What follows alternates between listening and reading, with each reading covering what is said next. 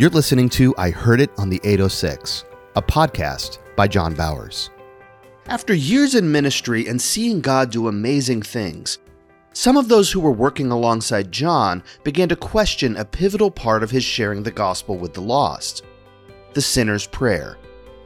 The question began to arise how did he know that all of the people he had led in this prayer were actually saved?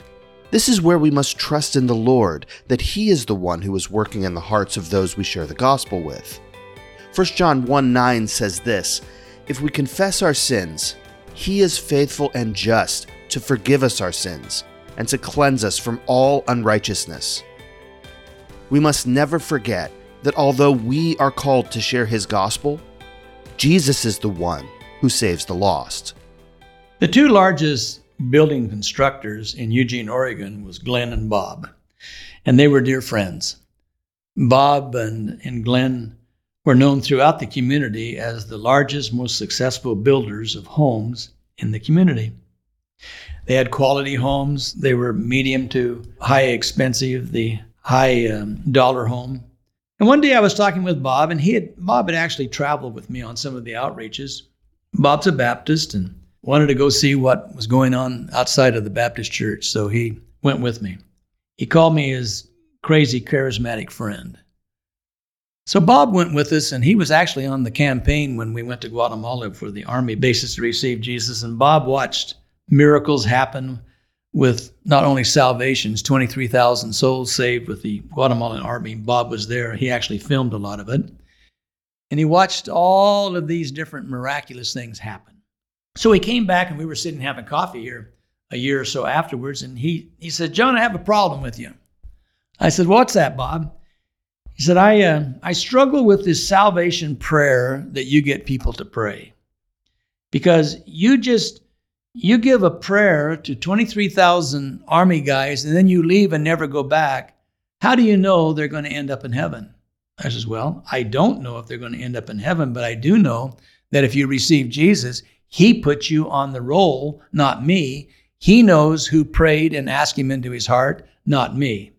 Well, he says, I have to be honest with you. I believe there's more to it, more to salvation than your salvation card, when your salvation prayer. I says, okay, well, that's great. I said, so be it.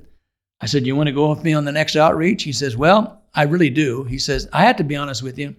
You, you drive me crazy, but when I'm not with you, I'm crazy. So I says, well, then why don't you just go with me and, and experience some more? So Bob said, you know, I've, I've, I've got a guy I want you to pray for. And I says, now wait a minute, you're you're saying that you don't think that what I do is is that important? Well, I, I, I yeah, yes and no. But I got a friend, Glenn, that that's a Presbyterian, and I'm just not sure if if Glenn's saved because Glenn always talks about all the money he gives to the church, the Presbyterian church. He helped build the church. He just put the majority of all the money to their great big pipe organ they just put in. They just put brand new carpet in. They refurbished the church. And Glenn told me how much money he put into that. It's always church, church, church, church.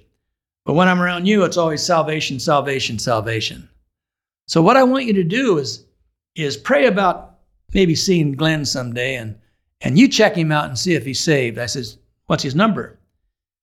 He says, well, I've got it here. I says, call him. Well, what am I going to do? I said, call him, tell him I want to see him. Tell him you want me you want to introduce me. Now, I said, you know how we work, Bob. Call Glenn. So he called Glenn, and Glenn was out on a project with uh, the bulldozers and the graders and the landscapers. Every, everybody was out there working together. So when I got there, Glenn was over with a survey team. When Glenn saw Bob, he said, "Hey, Bob, how you doing?" So he says, "Who's this guy you brought out?" And he said, Well, this is John Bowers. This is the guy I traveled to Guatemala with. Oh, John, glad to meet you. Bob's told me all about it. Bob then says, Well, I'm going to go back in the in the car and wait for you guys. And Glenn says, Well, why are you going to do that? Bob says, Because about what he's going to get to do, I don't want to be around. Glenn says, Well, what's he going to do? so Bob leaves, and I said, Well, Glenn, I'm going to get right to the point. Are you saved? Do you know Jesus as your Savior? He said, That's why Bob brought you out here? He's I'm Presbyterian. I said, Okay. Now, when you finish telling me about your church, I'm going to ask you the question again. Are you saved? Do you know Jesus as your Savior? He says, John, you and I need to have coffee someday. I says, let's have coffee today. I can't today, but I can tomorrow. Meet me at the country club, Eugene Country Club, and we'll have coffee. And he says, bring Bob with you. Doggone that guy.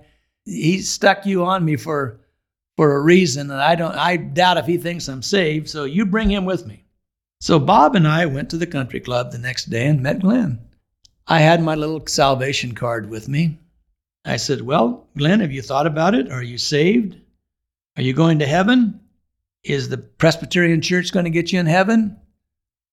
He says, John, I've given serious thought to this last night, and I don't think I'm saved. I don't think I've done what you're asking me to do. I said, What am I asking you to do, Glenn? He says, You're asking me to walk away from my religion and accept Jesus. I says, Nope, I'm not asking you to do that. Well, then what are you asking me to do? I said, I'm asking you to stay in the Presbyterian church and receive Jesus so you have the best of both worlds. You've got your church and you've got salvation. Well, I'm open to that. So I took his hands right there in the country club in Eugene, Oregon, and he prayed the sinner's prayer. Forward two years. Bob and I are on an outreach. Bob says, Do you think Glenn Kogle's still saved? If you ask him today, would, would he still say he's saved? I said, Well, let's do it when we get home. We got home, we called up Glenn. He says, Well, let's have lunch. I, would love to be with you guys and hear about your outreach. Meet me at the country club and I'll buy you lunch. We go to the country club. We sit down with Glenn. Bob says, Glenn, let me ask you a question. When you prayed that prayer with John, did you get saved? He said, Well, watch this, Bob. He pulls out his billfold, he pulls out the card. He has the date and the hour that he prayed the prayer. He says, I show people left and right the day that I got saved. You've been listening to the I Heard It on the 806 podcast with John Bowers. Make sure you don't miss an episode by subscribing wherever you listen. To learn more about John Bowers, this podcast, and to find out how you can get a copy of his new book, I Heard It on the 806, go to ihearditon the806.com. This has been an Avenue 153 production.